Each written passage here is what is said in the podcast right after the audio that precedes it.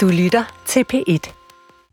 På et eller andet tidspunkt i livet, der kan det godt gå op for en, at man måske gennem årene har følt for lidt taknemmelighed. Og det er på tide, at man begynder på det.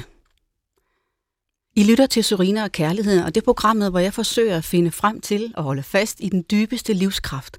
Og i dag skal programmet handle om taknemmelighed, og dette at være i stand til virkelig at værdsætte alt det, man har fået og får. Og måske derigennem mærke en blivende kærlighed til livet. Min gæst i dag er skuespiller Sofie Gråbøl. Velkommen til programmet. Tak.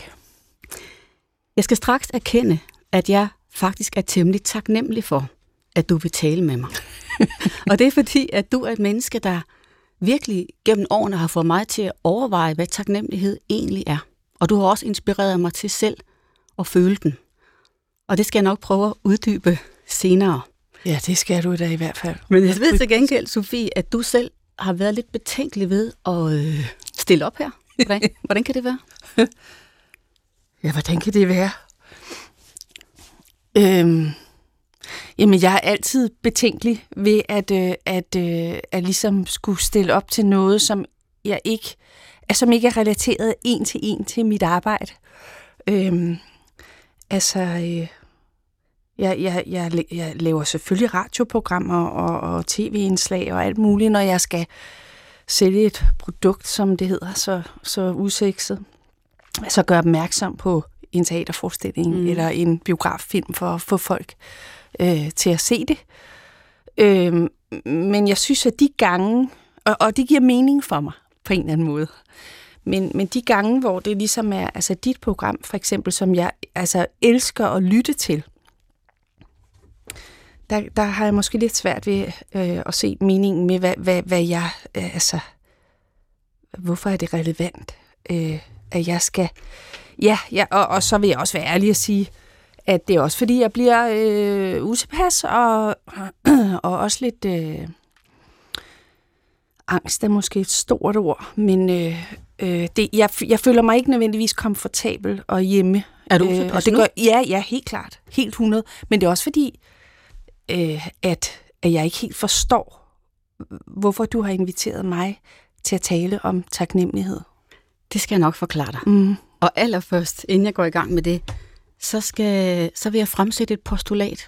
Det ja. gør jeg jo altid her i programmerne, ja. som sådan ligesom sætter scenen for det, vi skal tale om, og mm. som vi kan vende tilbage til. Og det lyder sådan her. Det modsatte af taknemmelighed er ofte bitterhed.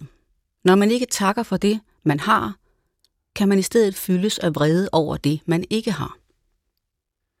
Hvad siger du til det? Ja. Jamen, jeg kan, jeg kan godt forstå tanken. Og i virkeligheden er det jo en, en nogle gange en god måde at prøve at kredse noget ind og tænke, om hvad er det modsatte så, for ligesom at mm. fange, indfange det. Og taknemmelighed er jo altså ligesom kærlighed, altså et meget stort begreb. Øh, om bitterhed er det... Jeg tror, jeg umiddelbart, hvis jeg, hvis jeg tænker modsætningen til taknemmelighed, øh, er at tage noget for givet. Mm. Øh, altså at være ubevidst om, hvad man får, eller hvad man har og i sidste ende øh, livet selv, vel?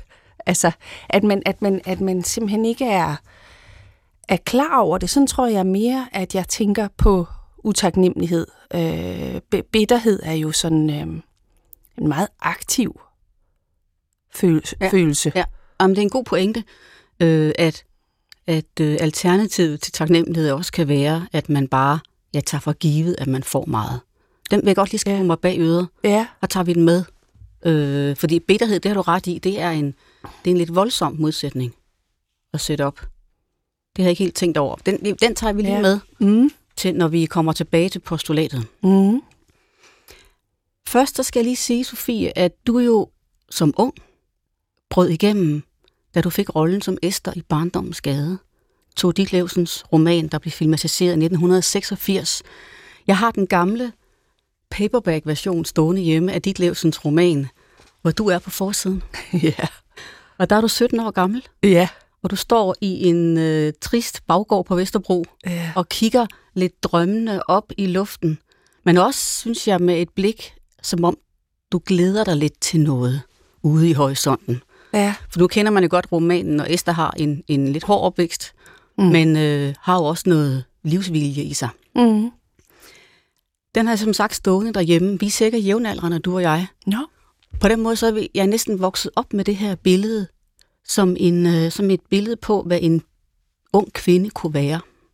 Mm-hmm. Og jeg drømte selv om at blive skuespiller faktisk, da jeg var ung. Du? Og derfor så tænker jeg, hende der, Sofie, Ja. hun har fået meget. Og hun kan meget. Og derfor så tænkte jeg, jeg har altid set dig som en, der, der sådan banede en vej ind for sådan nogle drømme, eller åbnede for nogle drømme. Og derfor Okay. har jeg altid forbundet dig med muligheden af, hvad det gør ved en, at overveje det her med taknemmeligheden. Ja. Efter barndommens skade, så var du med i Pelle Robren, Bille Augusts øh, filmatisering af den øh, roman, som jo vandt en Oscar, som vi ved. Du var med i den film, der hed Oviri, om den store maler Paul Gauguin. ja. Det var den første. Det var den første, ja. Mm-hmm. Og jeg kunne godt tænke mig at øh, bede dig om at forklare, da du gik til casting på de her ting, og det begyndte Mm. at lykkes for dig så ung en alder. Hvad tænkte du selv om at være en, der på den måde blev udvalgt?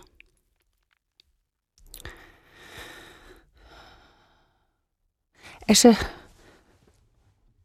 jeg, jeg, jeg, ved, jeg, jeg husker det ikke som, som en, en tankeproces. Jeg husker det som en meget stærk øh, følelsesproces.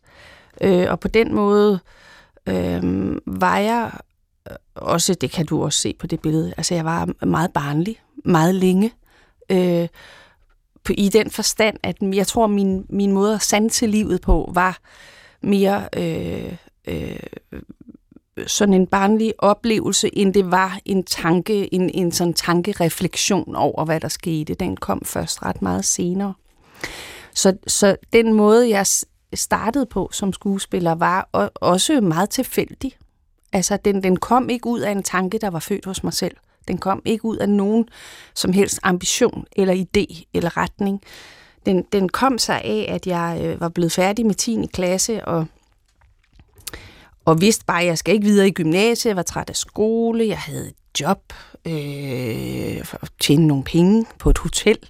Øh, øh, og lå ellers bare og øh, altså, hang ud med vennerne og sov til langt op ad dagen. Og, og, øh, og min mor, øh, som hun og jeg var, altså min storebror var flyttet, og der var kun hende, hende og mig, øh, blev jo sådan, det kan jeg jo godt relatere til nu, blev efter et stykke tid sådan lidt frustreret over at se, at jeg ikke lavede noget som helst. Og så var der en annonce i avisen, hvor øh, de søgte en, en ung pige til den her rolle i Oviri.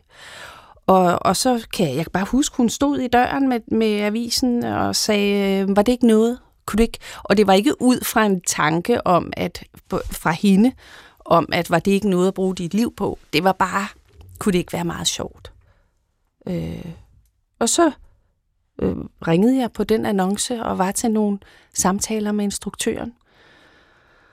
Og, og lige pludselig, så, øh, ja, så havde jeg fået den rolle, og lige pludselig stod jeg øh, på en filmoptagelse. Og, og, altså, ja, det var sådan en Narnia-oplevelse af at åbne en, en skabslåge, og pludselig stod man i en anden verden. Altså, jeg, jeg oplevede det som sådan meget eventyrligt. Så hele den der refleksion, som du måske lidt spørger til, altså at, at jeg var heldig, og at øh, jeg, jo, jeg tror, jeg var taknemmelig for det, jeg oplevede på den måde, at jeg bare modtog altså alt. Jeg, jeg, jeg steg så meget på den her luftballon, og lå mig bare drive afsted over landskaberne, altså, og, og bare nød det. Jeg havde det sjovt. Jeg, jeg følte ikke noget øh, øh, krav fra heller ikke for omgivelserne af en eller anden mærkelig grund. Altså fordi, at det var jo ikke noget, jeg havde ikke, jeg havde ikke noget investeret. Det var ikke noget, jeg ville, så jeg havde på en måde heller ikke noget at tabe. Så det var ikke sådan, så jeg tænkte, øhm, wow, hvor er jeg heldig, jeg har øh, fået det her i forhold til nogen, der ikke har fået det. Fordi det, var, det, var ikke, det var ikke noget, jeg havde søgt. Men nogen omkring der må have sagt, øh, Sofie, du har et talent.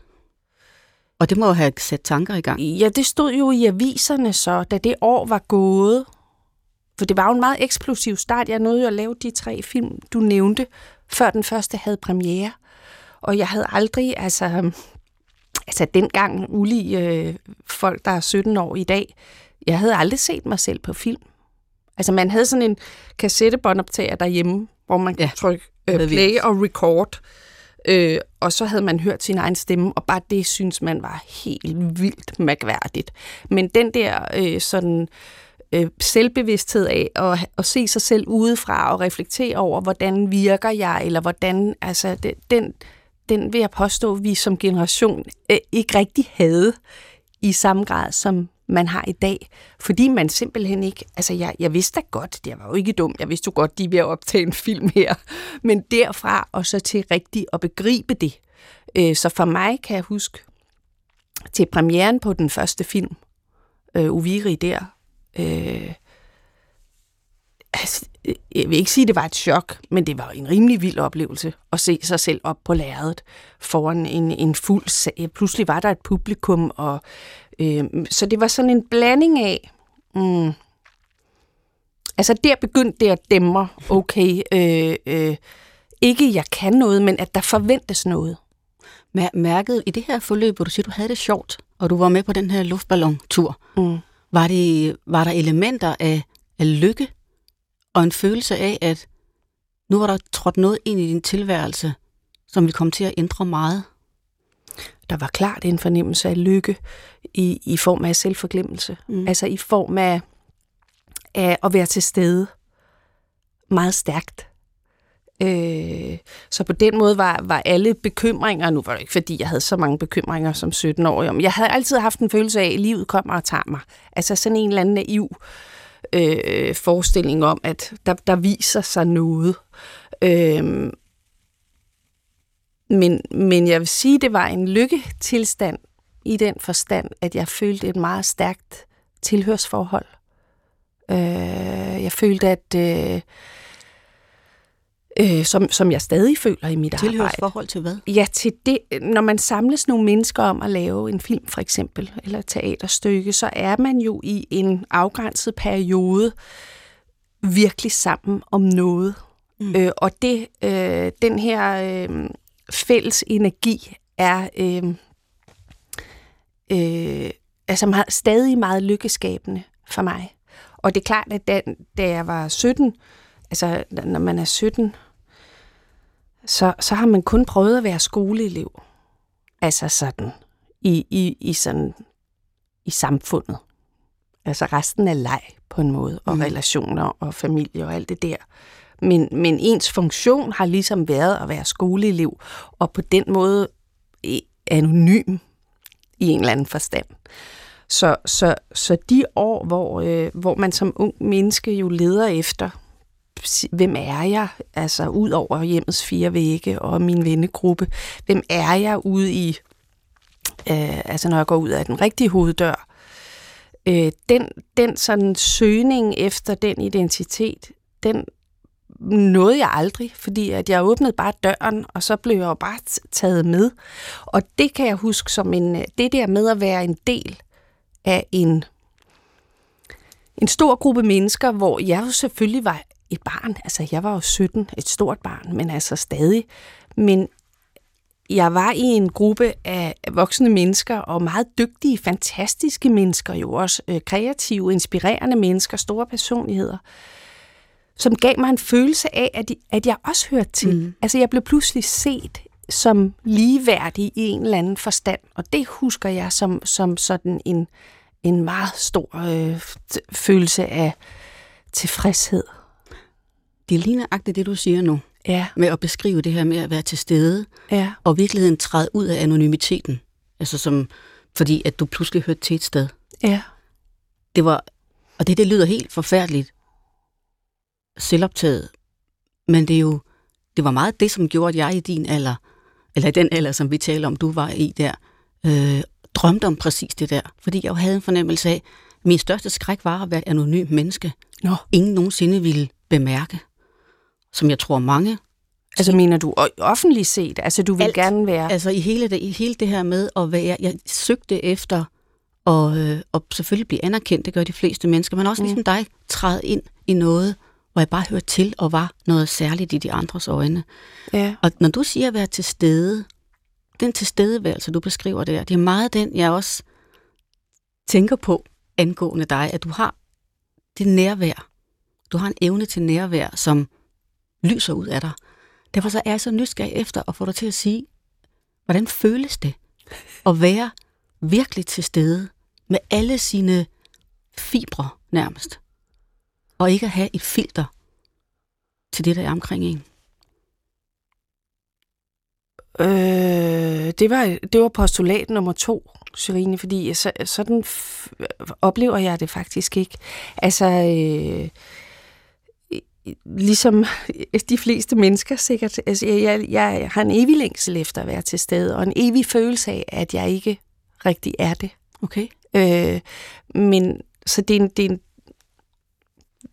det er en følelse, som opstår i, i glimt, og den opstår bestemt i, i mit arbejde, men i glimt. Altså min arbejdsproces fra da jeg var 17 og, og trådte på den her sådan lejende, barnlige måde ind i det her fag, er, er markant anderledes, end den er nu. Øhm, og, og, og, og, og jeg bliver jo ved med, det er jo også, det er jo også derfor, det her fag er så... Øhm, det er jo fantastisk, at, en, en bar, et barn eller en hund kan være fantastisk på film. Altså, Mm-hmm. kan dybest set spille fantastisk, selvom de egentlig ikke gør det. Men de er til stede, og, og det er jo på en eller anden måde det, der bliver transmitteret, tænker jeg, Mm. til publikum. Øhm, og, og, og det, er jo, det er jo så nemt nok at gøre, når man er ubevidst om det. Øh, men i det øjeblik, man begynder, og det har jo så været, øh, eller er en, en ongoing arbejdsproces, og, og arbejde bevidst med det nærvær, som skal til for, at en scene øh, øh, bliver mere end sådan dygtig. Hvordan, Øh. hvordan arbejder man med det? Jamen, jeg tror, at skuespillere arbejder på utrolig mange forskellige måder. Øh, og jeg har personligt ikke nogen øh, altså sådan teknik, eller jeg har jo heller ikke nogen uddannelse, øh, men, men jeg tror egentlig ikke, at det er det, som er, er øh, det, der gør forskellen. Øh, jeg tror, at min personlige måde er øh, at, at, at at, forberede mig helt ekstremt godt, og nogle gange alt for godt. Øh, dybest set af frygt for, at det ikke er godt nok. Øh, og så til allersidst øh, satse på, at, at alle elementerne ligger der, så at jeg kan lave en eller anden form for slip. Øh, men men øh, men, men jeg synes i virkeligheden ofte, at det ikke lykkes. Altså, jeg, jeg har kolleger, som jeg, jeg... Øh, lige nu spiller jeg, indspiller jeg en serie her på DR sammen med David Densik, som jo er en fuldstændig brilliant skuespiller, og som har en helt anden tilgang. Altså, øh, han er fuldstændig bevægelig hele tiden, og, og møder på en eller anden måde op. Selvfølgelig kan han sin tekst og har gjort sig tanker, men, men han er ikke låst af dem. Han er ikke, han er fuld, jeg oplever ham som fuldstændig fri til at se, hvad, hvad nuet øh, genererer. Og det mod har, har jeg slet ikke øh, selv. Er det, er det nuet og den nærværsfølelse, som er, som er målet for dig?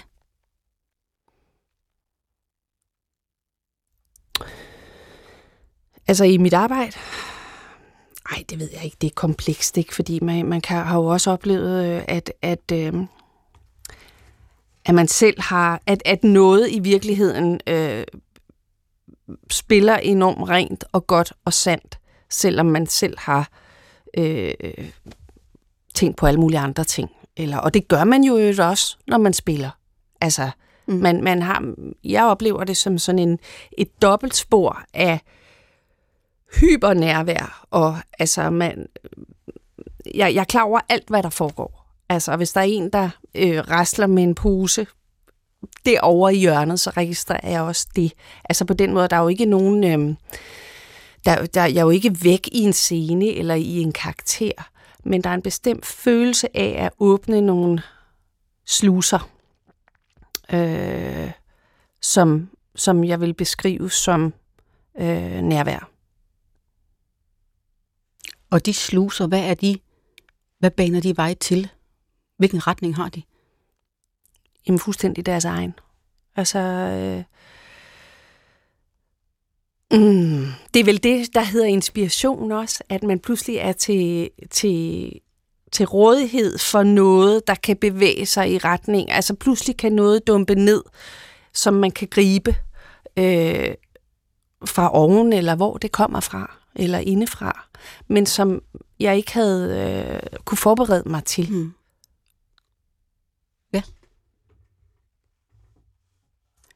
Men det er sjovt, at du siger det der, at, eller at vi sidder og snakker om nærvær, eller du taler om nærvær, fordi at jeg har gået og tænkt lidt over øh, taknemmelighed, øh, fordi det er jo det, vi skulle tale om. Og udover at jeg har været totalt mystificeret omkring, hvorfor jeg skulle have noget med lige præcis det ord at gøre, så, øh, så har jeg i virkeligheden gået og tænkt, at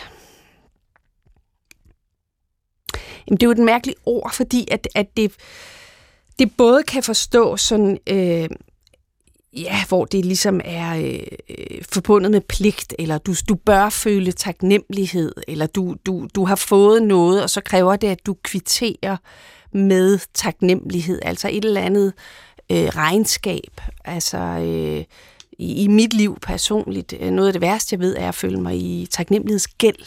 Altså øh, hvis, hvis, hvis jeg mod, Jeg er i virkeligheden ret dårlig til at modtage, uden at føle, at jeg så skal betale med et eller andet øh, igen. Mm. Øhm, og i virkeligheden, så tror jeg, jeg oplever altså ordet sande betydning, som i virkeligheden det samme som kærlighed, men som om det næsten er, det er kærlighed i sin modtagende form.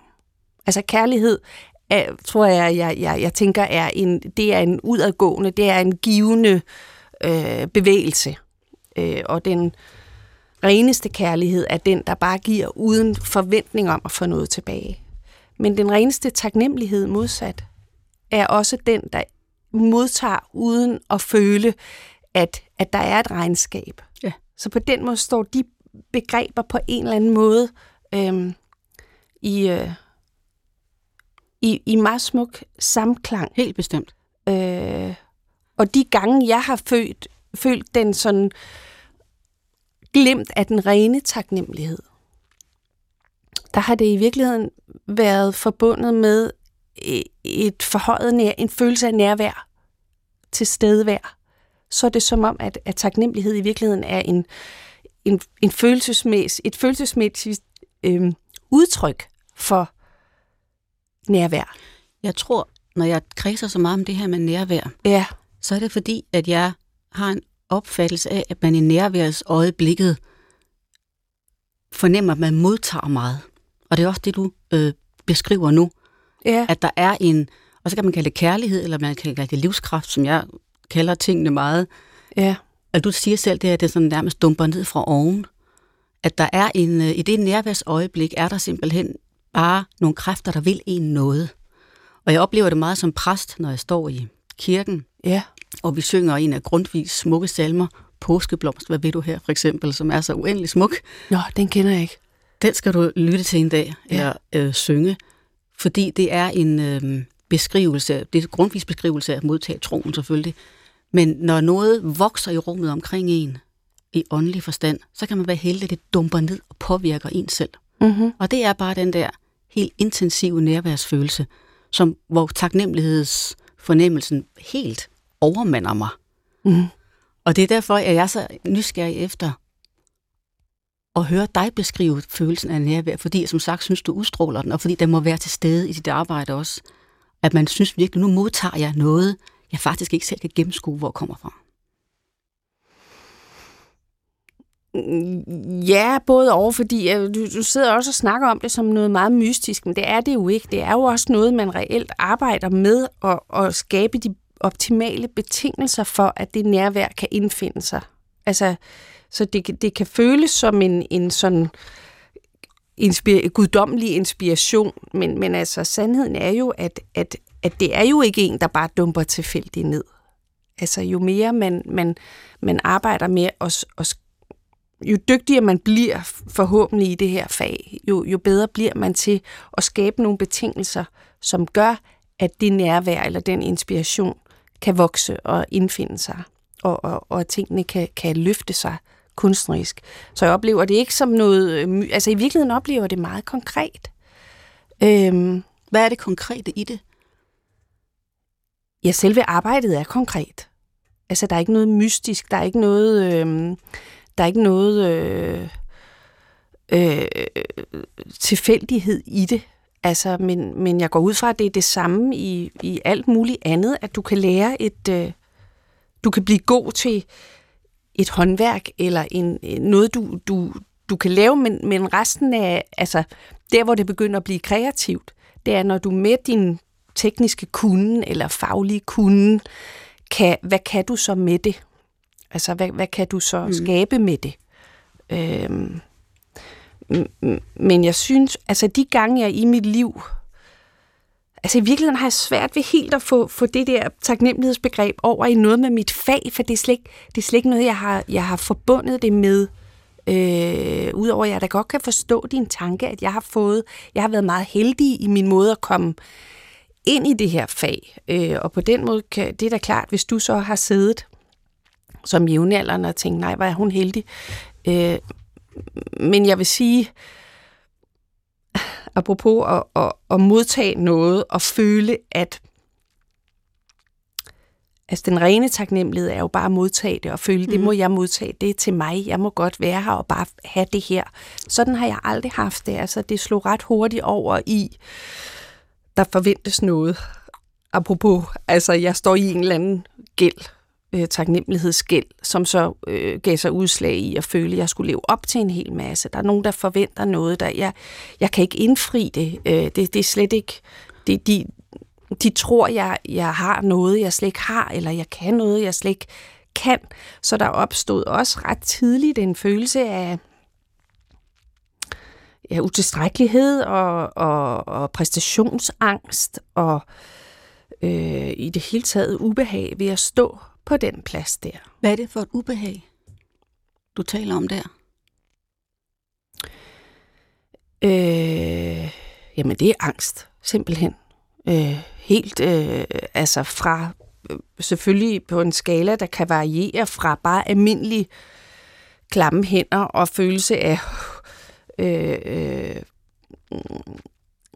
nervøsitet og, og, og øh, usikkerhed til regulære angstanfald af at blive fuldstændig lammet og tænke, altså hvor det hele bare øh, fryser. Øh, så, så for mig, altså har det aldrig været let. Mm. Altså, det har aldrig været forbundet, bortset fra lige den der start, hvor det jo slet ikke kostede noget, fordi det var slet ikke noget, jeg ville noget med. I det øjeblik, jeg besluttede mig for, at det fakt, hvor jeg kunne mærke, at det her vil jeg faktisk gerne selv, så, så, øh, så har resten af min vej øh, været præget af utrolig meget øh, usikkerhed og, og præstationsangst. Jeg kan forestille mig, at det er noget, der også tog fart op gennem 90'erne, hvor du, hvor du virkelig øh, blev en meget etableret skuespiller. Så har man jo også følelsen af, at der forventes meget. Kan du ikke øh, beskrive, hvordan du første gang opdagede, eller hvordan du i begyndelsen erfarede det her med, at det her det bliver virkelig også meget hårdt? Første gang. Jamen, mm. Jeg har ikke sådan et moment, der sådan, øh, fordi det skete vel sådan lidt glidende. Også fordi jeg var lidt sent til egentlig at forstå øh, realiteterne i det. Altså den der følelse af eventyr, den, den varede ret lang tid. Øh, men altså, og i virkeligheden har jeg altid haft det sådan, jeg havde det også som barn. Altså, der, jeg, vil, jeg, jeg, vil, jeg vil synke jorden, hvis, hvis der var mere end tre mennesker, der kiggede på mig. Altså, jeg har aldrig følt mig tilpas i, i, i opmærksomheden. Øh, og det er klart, det blev jo max udfordret i det her fag. Samtidig med, at, at det her fag jo også har en mærkelig... Øhm, altså, der, det, det er sådan en mærkelig paradoks, fordi du på den ene side stiller dig der midt i, øh, i centrum, og alle kigger på dig.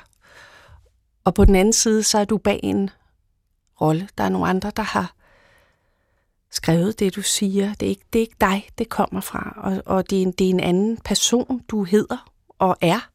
Så der, jeg oplevede også en kæmpe frihed, eller en, en følelse af, at jeg kunne godt stå der, fordi jeg stod bag øh, den her øh, maske. Men alt det, der var udenom, det var i virkeligheden der, det, det blev meget trigget. Altså noget med ligesom at gå ud så og, og øh, være på og, og ligesom høste roserne og holde øh, takketaler og give interviews og blive fotograferet og alt sådan noget. Mm. Øh, det, det, øh, det havde jeg i virkeligheden meget sværere ved. Jeg ved godt, det her det er et svært spørgsmål at svare på, men hvad er det, man er angst for? Det er del med et godt spørgsmål, ikke? Fordi jeg har jo øh, jeg har, jeg har bokset så meget med det i mit liv, at jeg har også beskæftiget mig meget med det psykologisk selvfølgelig, ikke? og kigget på min barndom og på min, hvad er det for nogle mønstre, øh, der, der gør, at jeg, at jeg reagerer, som jeg gør. Og, øh, og de, jeg synes da også, de har givet mig en forklaringsmodel, jeg kunne bruge et vist stykke hen ad vejen. De har ikke løst det. Altså, jeg, det er den samme øh, det er den samme følelse af ubehag øh, og angst, som jeg selvfølgelig bare øh, kan vende mig til, altså blive bedre til at vende mig til, er en del af det, at det koster noget at stille sig derind. Men, men det er faktisk sjovt, at du spørger, fordi for nylig, der hørte jeg en, en øh, teori fra en hjerneforsker, som, som virkelig resonerede i mig. Og han sagde, at øh, vores hjerne har jo ikke ændret sig siden stenalderen, siden vi levede i, i, i stammer. Og, øh, øh, så, så, så vores ligesom, reaktionsmønstre er på den måde øh, de samme som dengang. Og han sagde, at øh, i de her flokke, vi levede i, han sagde, at der er to grunde til, at hele flokken pludselig kigger på dig.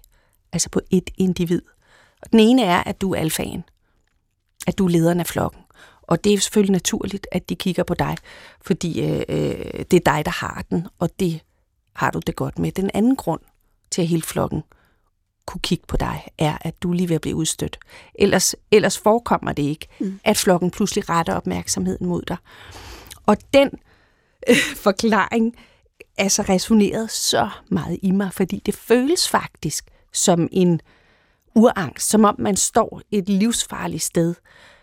På trods af, at man godt ved, det er det ikke. Jeg har selv valgt at stå her, og de her mennesker har købt billet til den her forestilling, og altså, der er ingen grund til, at det skal generere den her følelse af total rød alarm i hele nervesystemet.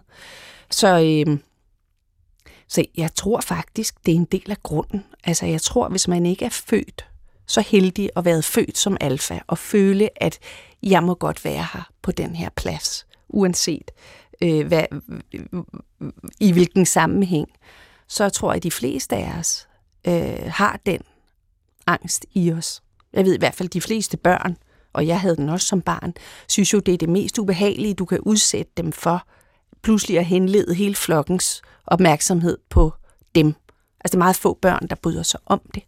Hvad griber du til, når det øjeblikket opstår? Øh...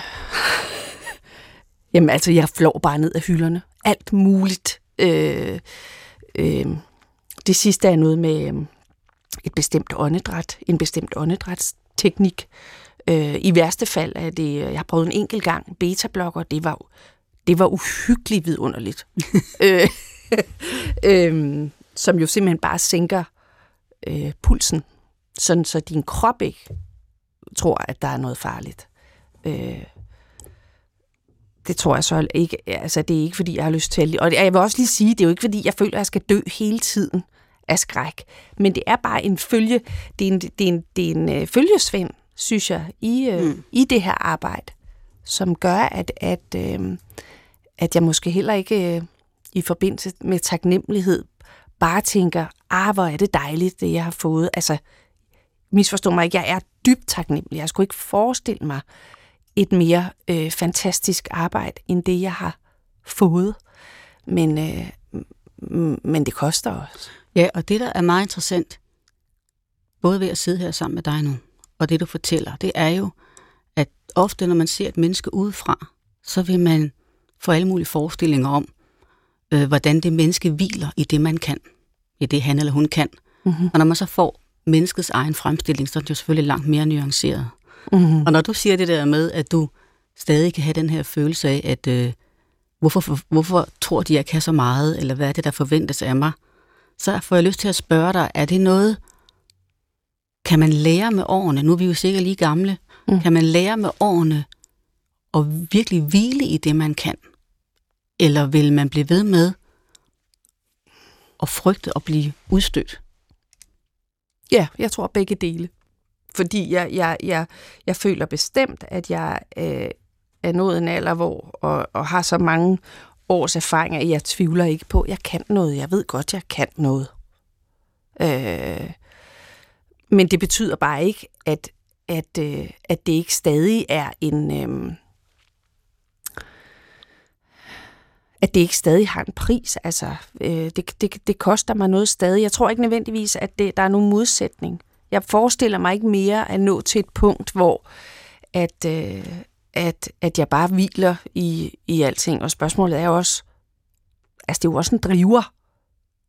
Det er jo også en, en, en virkelig god, øh, effektiv driver, den der følelse af, at det kan blive bedre, jeg kan blive bedre.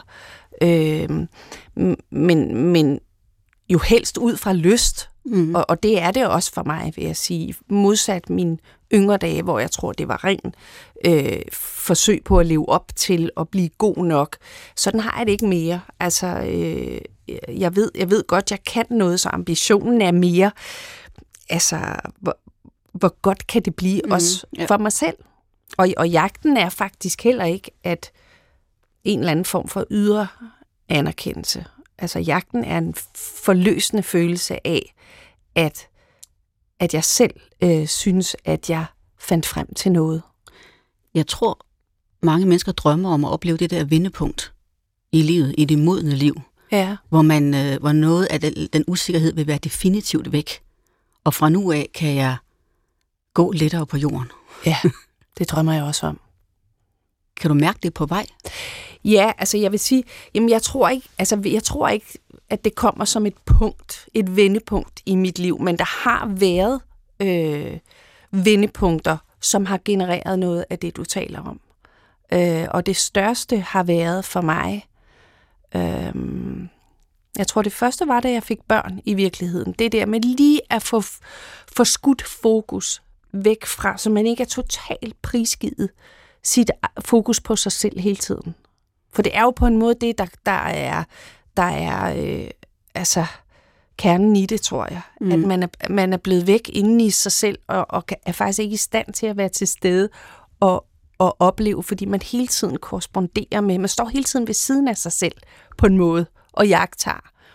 Øh, så så, så det, var, det var sådan den første, tror jeg, store oplevelse af en, for, en, en forskydning øh, væk fra mig selv. Mm. Øh, det andet var, at jeg for 10 år siden fik kræft, og, øh, og var igennem, altså, jeg selvfølgelig primært et meget stort chok, øh, og en meget stor øh, angst for at miste livet, øh, og, og, og ikke være der for mine børn. Øh, og så en, en lang da det chok ligesom havde lagt sig, og jeg blev klar over, at jeg kommer sandsynligvis til at klare det her, så var der et år gennem en meget, meget øh, tung, øh, krævende og behandling, som også i virkeligheden gav mig en kæmpe depression. Så det, der, der var jo selvfølgelig forskellige øh, øh rejser i det her forløb. Men der, hvor jeg oplevede vendepunktet, det er, at, at det havde forskudt mit mit syn på livet i en dybere forstand. Det var i virkeligheden ikke der, da jeg stod i de faser, hvor jeg var reelt bange for at miste det. For der var, jeg tror, jeg var så chokeret, at, øh, der var bare sort. Der var bare mørkt. Og, og øh, altså, oplevelsen af, at der er en Gud og en mening, har aldrig været længere væk fra mig lige præcis der, og det kom egentlig bag på mig, fordi jeg måske altid har haft en forestilling om, når, når man er på den yderste kant af nød og angst og mørke, så er det, at man øh, at, der, at man pludselig ser en eller anden form for lys. Mm. Jeg synes, der var bullermørkt derinde. Da jeg så var, var, var færdig med behandlingen og begyndte lige så stille og, øhm, og, øh, og bygge mig selv op igen, både fysisk, men også psykisk, fra det her totale nulpunkt, øh, der kan jeg huske nogle meget, meget kraftige oplevelser af et nærvær, som var så intenst, og som jeg ikke havde oplevet før, øh, og som slog, kunne komme de mest uventede tidspunkter. Hvordan, hvordan, øh, hvordan føltes det?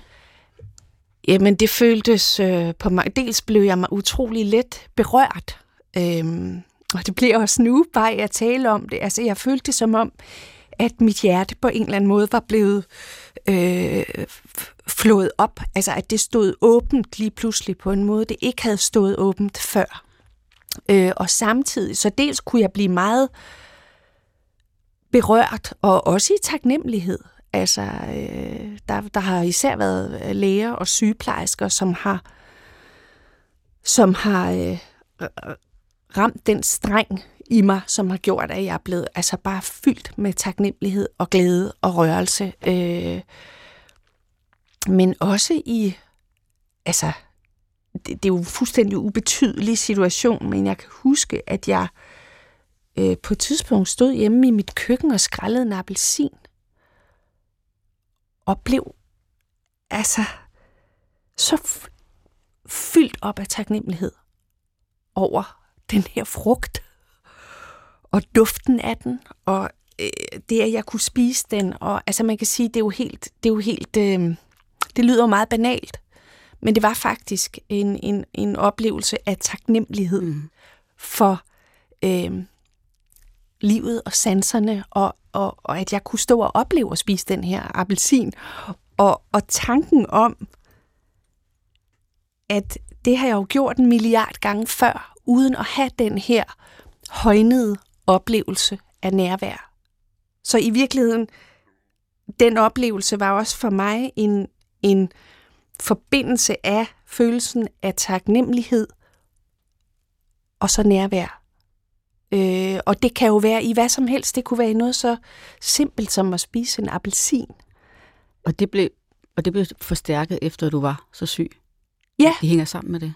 Ja, ja uden tvivl. Mm. Altså, at det, at jeg, at jeg, fordi jeg havde været så tæt på, øh, i hvert fald øh, som, som mulighed i mine tanker at miste livet, så ændrede det min, min, altså, min oplevelse af, af hvor mange, altså, hvor vidunderligt det er at være her. Mm.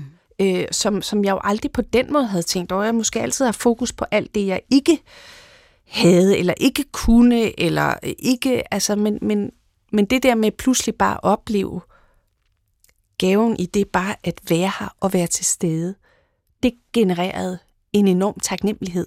Er det blevet, er det blevet blivende hos dig? Ja, det er blevet blivende i dag. Er ikke sådan, at jeg går rundt og græder, hver gang du øh, spiser, øh, jeg, jeg, jeg, jeg spiser et æble. Øh, men det ligger der som en helt bestemt, som en, altså det har ændret min, min oplevelse af øh, at leve. Øh, og det har ændret det også i... Det er jo ikke sådan, så jeg ikke... Øh, øh jeg, jeg kan jo blive lige så, fortabe mig lige så meget i ligegyldigheder, og for, fordi noget af det, jeg synes essensen var ved at være igennem det her alvorlige sygdomsforløb, det var, jeg kan huske, at jeg meget tydeligt erkendte, hvor spild af liv det er at beskæftige sig med ligegyldigheder, og hvor meget af mit liv og af folk omkring mig, jeg kunne se, hvor meget af det, de brugte på at øh, ja, blive sure over, nogen sprang over en kø, eller at, at jamen, altså whatever, ligegyldigheder. Øh, så det, det er jo sådan en, en form for sådan åbenbaring næsten, at få det syn på mm. livet. Og det vil jeg være ærlig at sige, det er ikke et, jeg har båret med mig. Jeg bliver også irriteret over øh, øh, øh folk, der overhælder indenom, eller whatever. Men det er som om, at det har givet mig sådan et dobbeltblik, at selvom jeg spiller scenen, nu bliver jeg irriteret her i trafikken over et eller andet, nogen gør, så mærker jeg irritationen, og jeg reagerer, og jeg tænker tankerne, men det er som om, at jeg hele tiden er klar over, at det er ligegyldigt. Hvem eller hvad øhm, retter du din taknemmelighed imod? Man kan godt få behov for at sige tak øh, for det, man har. Hvem siger du tak til? Hvem? Til, øhm, jamen, i, i, i sådan stort sagt til Gud, men, men, men det, det, det manifesterer sig jo i mit liv, som jo ikke med, med et eller andet lys fra oven, men i kraft af mennesker og oplevelser. Og øh, øh, jeg vil sige, at jeg har lært i mit eget liv rigtig meget om taknemmelighed i forbindelse med min mor døde sidste år, øh, sidste sommer. Øh, fordi det var faktisk først i hendes sidste tid, og i tiden efter hun er død, at, at der har åbnet sig en enorm taknemmelighed over alt det, hun har givet mig. Og den har jeg simpelthen, øh, apropos det der med, om, om, om, man, om utaknemmelighed er, at man dybest set er ubevidst. Mm. Men, men øh, man er ikke klar over, hvad man får. Øh, jeg har simpelthen ikke været, jeg har ikke kunne se, hvad hun har givet mig øh, i mit liv. Øh, for bare, jeg ved ikke om det er bitterhed, men jeg har været rasende over alt det, jeg ikke har fået, og alt det, jeg har fået, som har været dårligt, og øh, vi har slået os utrolig meget øh, på hinanden øh, til en grad, hvor jeg faktisk øh, altså, i, i, i mange år har haft ret lidt kontakt med hende. Øh, fordi hver gang vi vi, vi skulle se hinanden, så opstod, altså så trykkede vi på hinandens knapper, og det, det har bare været en relation, som har været, øh, men, men det som gik op for mig i forbindelse med at miste hende, øh, var i høj grad, at det var ikke fordi det andet var forkert.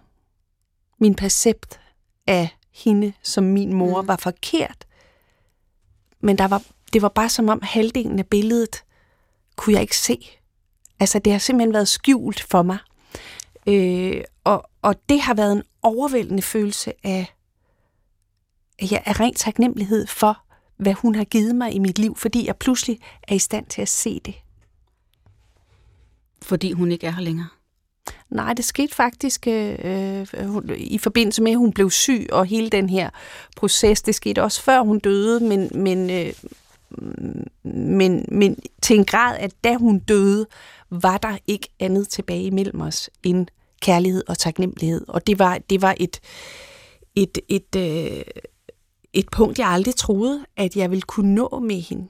Øh, fik, fik du sagt til hende, hvad du var taknemmelig for? Øh, ikke, ikke med ord. Altså, jeg synes ikke, at øh, det, det hele gik ret stærkt til sidst. Men jeg er slet ikke i tvivl om, at, at vi begge to følte det sammen. At øh, det var ligesom om, vi lag, vi, vi, vi lagde gensidigt den her følelse af fokus på, hvor den anden har skuffet, og hvor den anden ikke har givet, og hvor den anden ikke har, øh, eller har sagt noget forkert, eller har, har været utilstrækkelig. I det øjeblik, vi begge to lagde dem væk, og blev enige om, øh, altså uden ord, at være der sammen i den her proces, så var det, altså det var jo ligesom sådan nogle øh, gaslommer nede i undergrunden, der bare pludselig blev frigivet af øh, øh, kærlighed og øh, taknemmelighed. Og det har jo bare også fået mig til at tænke over, jamen, noget, altså hvor stor en del af vores relation, der, havde, der var præget af, hvad jeg så, altså af min percept. Mm. At, at der var simpelthen nogle ting, som jeg, som jeg ikke var bevidst om, og som jeg derfor ikke var klar over, at jeg havde fået. Ej, det er meget kringlet forklaret, var. Nej, det er det ikke. Og jeg, jeg vil sige til dig, Sofie, at du, er, du har fået den her samtale kørt ind på det rette spor. Okay. På sin vis startede jeg det forkerte sted fordi at jeg ja. var så optaget af det her med øh, øh, øh, den der sammenligning med mig selv, da, jeg var, da vi var unge. Det er dig, der har fået den her samtale på rette spor. Nå, nå Og du, er den- og du er den eneste af mine gæster, der har udkonkurreret Kirkegård, for vi når ham simpelthen ikke. Nej! Jo, Nej. og det gør ikke noget. Det gør ikke noget, fordi det, jeg ville citere Kirkegård for, det var, noget, det var hans måde at sige tak til Gud på. Ja, det vil jeg gerne høre. Vi tager det lynhurtigt så. Ja. Kirkegaard, han siger, Ak, jeg ved til sidst ingen sandere bøn, end hvad jeg atter og atter beder, at Gud overhovedet vil tillade mig, at han ikke vil blive vred på mig, fordi jeg i et væk takker ham, at han har gjort og gør, ja og gør, så ubeskriveligt meget mere for mig, end jeg nogensinde havde forventet. Det var meget smukt. Det er det, og det citat havde jeg jo selvfølgelig taget med, fordi at, at øh, for mig er det vigtigt understrege det her med, at man må finde et sted at rette sin tak hen. Øh, hvis man har modtaget meget, og måske har man også præcis som du sidder og forklarer nu, modtaget mere, end man hele vejen var klar over. Mm. Ligesom du har opdaget i relation til din mor. Så det, du har virkelig fået den her samtale sporet helt rigtigt. Nå, det, det var da dejligt. Ja, det er det, fordi jeg selv synes nu, at jeg kom faktisk lidt skævt i gang. Nå, det synes jeg ikke. Til gengæld, så er vi fremme ved postulatet igen. Ja. Og du har faktisk også været lidt inde på det. Nu siger jeg det lige en gang til. Ja. Det modsatte af taknemmelighed er ofte bitterhed. Når man ikke takker for det, man har, fyldes man i stedet med vrede over det, man ikke har. Og præcis kom du lidt Mm. ind på det, Mm. også her til sidst. Det kan jeg godt se. Så det med bitterheden måske alligevel øh, giver lidt mening, eller den her egentlig utaknemmelige optagethed af det, man synes, man mangler, eller det, den anden har gjort forkert. Og det er gribende det her med, at man når, for eksempel inden man mister sin far eller mor, Mm. og komme derhen. Det, som du har oplevet med din mor, og med dit eget forløb, og din sygdom osv., og med dit liv, gør det, at du i dag synes, du er et mere taknemmeligt menneske, end da du var yngre? Ja, på sin vis. Ja, det tror jeg. Øh, eller jeg er mere klar over. Det er sjovt det der, fordi i virkeligheden går den begge veje. Altså, man kan også øhm, generere nærvær via taknemmelighed. Altså for eksempel, nu, nu, nu er det mange år, men i mine yngre dage, der kom jeg et sted, hvor de bad bordbøn. Og jeg synes, det var super interessant at opleve effekten af, at hvis man startede et måltid, noget så konkret og håndgribeligt, Mm. med at sige tak for de her grøntsager, der er kommet op af jorden, og det her vand, jeg kan drikke, og det her, altså... Jeg kan huske, at det meget tydeligt øh, højnede nærværet omkring måltidet. Altså, man kan også skabe øh, eller skærpe nærværet ved at sige tak. Så det er faktisk en, en, en Vekselvirkning. en vekselvirkning, der kan, der kan gå begge veje. Så jeg vil sige, at jeg øver mig i, øh, måske ikke via bordbøn, men i at være, at være vågen og klar over, øh, hvad det er, jeg får, øh, eller hvad det er, jeg oplever. Øh, og det genererer ofte en følelse af, øh, af taknemmelighed. Tak, Sofie. Jeg er tak. stadig meget taknemmelig over, at du vil være min gæst i Surina og Kærligheden. Tiden er gået. Programmet er skabt af min producer Mikkel Clausen i samarbejde med mig selv. Jeg hedder Surine Godfredsen, og vi er tilbage i næste uge.